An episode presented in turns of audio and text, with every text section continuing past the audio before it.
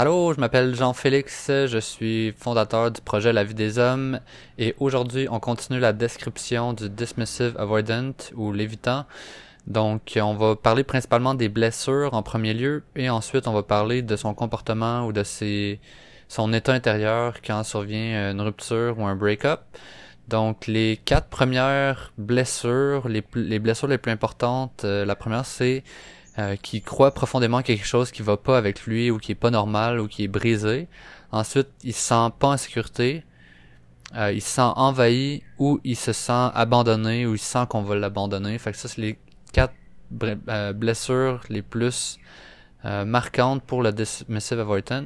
Donc, il y a quelque chose qui cloche avec moi ou je suis pas normal ou je, ou je suis pas brisé. Ça vient du fait que quand on est enfant, on est fait pour avoir des connexions profondes. Puis quand c'est pas là, puis que les parents ont pas répondu à nos besoins quand on était jeune, ben on enregistre le, le fait que c'est notre faute, puis qu'il doit avoir quelque chose qui qui qui est pas correct ou qui fonctionne pas avec nous pour qu'on réponde pas à nos besoins comme on devrait.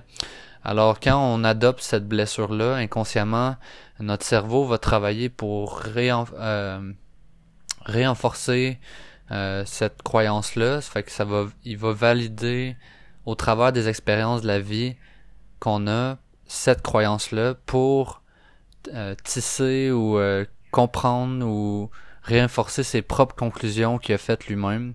Puis quand on devient adulte, ben on a tellement utilisé ce programme-là dans notre inconscient assez souvent que c'est comme si on a construit ces racines inconscientes là qui vont vraiment profond dans notre euh, dans notre cerveau.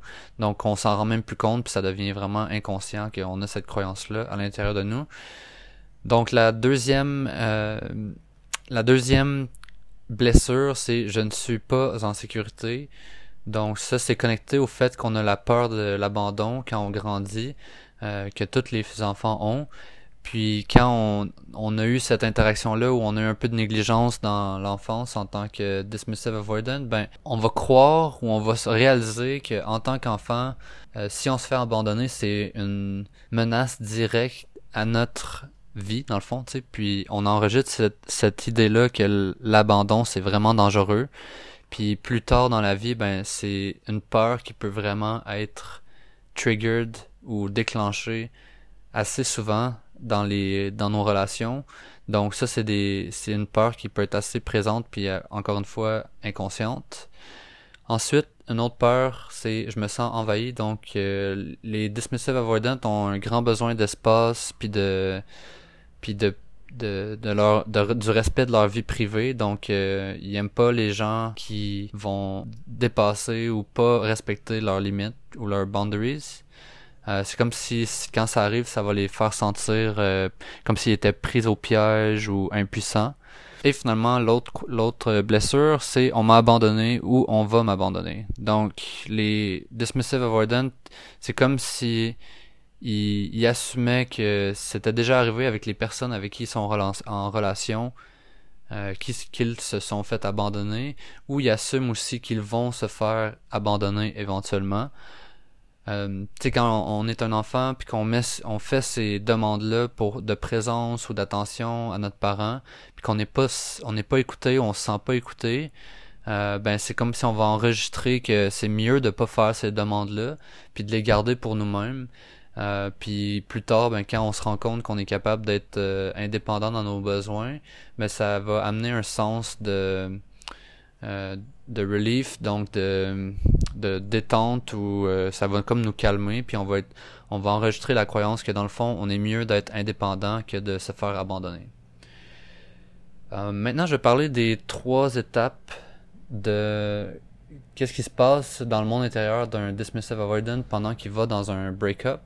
Puis honnêtement, moi, c'est ça qui m'a vraiment amené à comprendre mon style d'attachement qui était le Fearful, Fearful Avoidant, dont on va parler plus tard.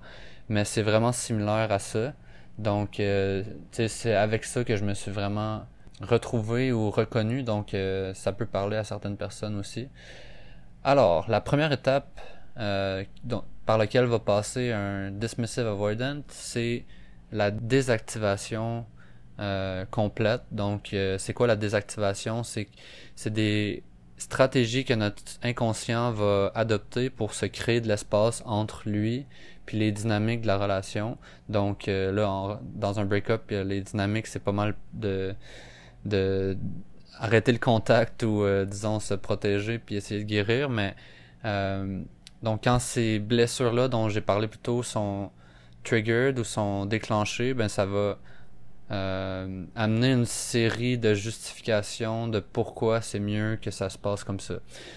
Donc dans le fond, euh, quand les blessures vont être déclenchées, ça va être une stratégie, la désactivation, qui va être utilisée pour arrêter de sentir la douleur qui est associée avec le break-up.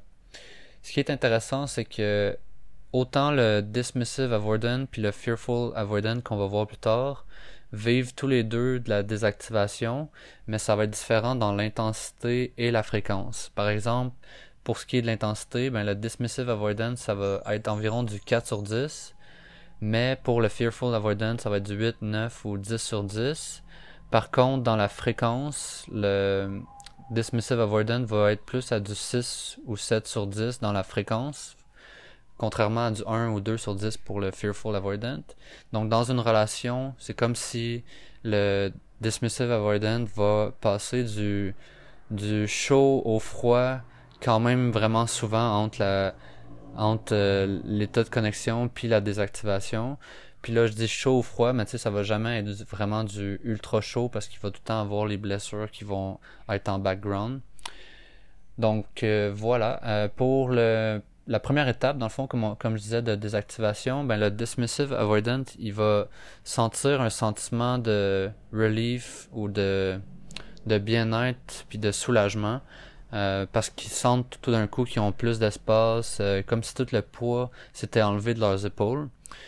Ils vont souvent focuser directement sur les aspects négatifs de la relation puis de, leur partenaire ou leur ex-partenaire, puis ils vont commencer à avoir euh, des pensées qui ressemblent à genre ah ben tu sais ça aurait pas marché de toute façon ou à cause de telle ou telle ou telle raison c'est comme s'ils vont prendre les défauts puis ils vont les amplifier puis ils vont justifier leur décision ou la décision du, du break-up. Euh, puis tout ça ça se passe pas toujours nécessairement sur un, un niveau qui est assez conscient. Euh, c'est assez inconscient en général puis c'est comme une façon de se protéger évidemment. C'est comme si ça les empêche de vraiment sentir les vrais feelings d'abandon puis de de toutes les autres blessures qu'ils ont. Euh, dépendamment du de la, de la, durée de la relation ou du niveau d'engagement, de l'intensité du break-up, ben ça va déterminer combien de temps ça va prendre avant que le niveau de désactivation commence à diminuer. Mais c'est généralement un état qui prend quelques semaines avant de se avant de se résorber. Ensuite, ils vont passer à la prochaine étape qui est l'étape du refoulement où ils vont arrêter de voir les défauts euh, constamment de leur ex ou de leur, euh, de leur partenaire. Euh, puis ils vont commencer à s'immerger un peu plus dans leur vie courante, puis de focuser sur vers où ils veulent s'en aller. Puis en faisant ça, des fois, ils vont se rendre compte que ben, leur ex le manque, puis ce genre d'émotion-là va commencer à, à remonter, mais ils vont vraiment les, les repousser vers le bas puis euh, essayer de les refouler pour ne pas sentir toutes ces émotions-là. C'est comme s'ils sont pas encore prêts nécessairement à les sentir, mais ils sentent que ça, de temps en temps, ça commence à les titiller un petit peu. Euh, c'est comme si euh, dans les premières deux phases, celle-là puis euh, la phase de désactivation, ils vont passer beaucoup de temps à essayer de s'endormir ou de s'engourdir avec des des jeux vidéo par exemple, le travail, l'entraînement, Netflix, ça peut être l'alcool, la cigarette, ça peut être un peu n'importe quoi. Puis ça c'est deux c'est le deuxième état, c'est aussi un état qui va durer encore une fois quelques semaines. Puis la dernière phase, c'est quand ils vont commencer à vraiment laisser leurs émotions revenir un peu à peu c'est là qu'ils vont vraiment sentir que leur ex le manque, par exemple, ils vont penser au bon côté de la relation, puis ils vont arrêter de complètement euh, refouler leurs émotions, mais ça va beaucoup aller en, en vagues. Donc, euh, ils vont avoir des moments où leur ex le manque, puis où leurs émotions remontent à la surface, puis quand ça va devenir trop intense, ben ils vont les repousser un peu vers le bas. Donc, ils font vraiment un, une montée puis une descente dans le niveau de sentiment puis d'émotion qu'ils laissent, euh, qu'ils se laissent sentir eux-mêmes, jusqu'à temps qu'ils trouvent un état de balance ou un état d'équilibre entre les deux.